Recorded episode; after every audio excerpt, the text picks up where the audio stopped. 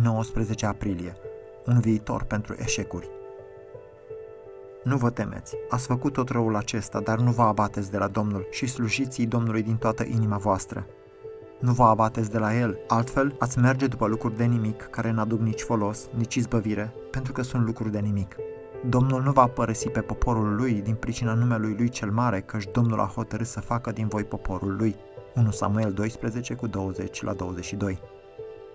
Când evreii au fost făcuți să se teamă și să se pocăiască de păcatul lor de a cere ca Samuel să le dea un împărat, cum aveau celelalte popoare, acela a fost momentul când le-a fost trimisă vestea bună.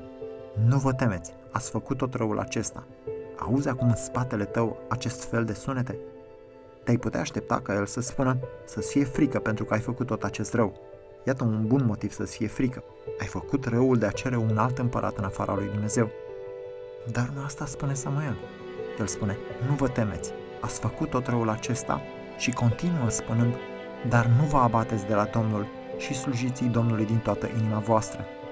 Nu vă abateți de la El, altfel ați merge după lucruri de nimic care n-aduc nici folos, nici izbăvire, pentru că sunt lucruri de nimic.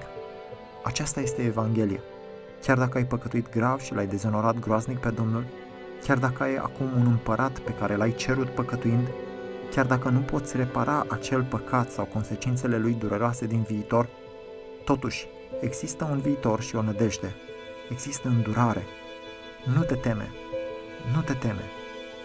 Apoi vine marele temei, baza și fundamentul Evangheliei în 1 Samuel 12 cu 22. De ce nu trebuie să te temi deși ai făcut tot acest rău? Textul spune, Domnul nu va părăsi pe poporul lui din pricina numelui lui cel mare, căci Domnul a hotărât să facă din voi poporul lui. Temeiul Evangheliei este dedicarea lui Dumnezeu față de numele său. Ai auzit lucrul acesta? Nu te teme, deși ai păcătuit, pentru că Domnul nu va părăsi pe poporul lui din pricina numelui lui cel mare. Acest adevăr ar trebui să aibă două efecte asupra ta, smerenia care îți zdrobește inima și fericirea care te ridică. Smerenie din cauza că nu meritele tale stau la temelia mântuirii tale. Fericire, pentru că mântuirea ta este la fel de sigură pe cât este dedicarea lui Dumnezeu față de numele Său. Nu poate fi nimic mai sigur.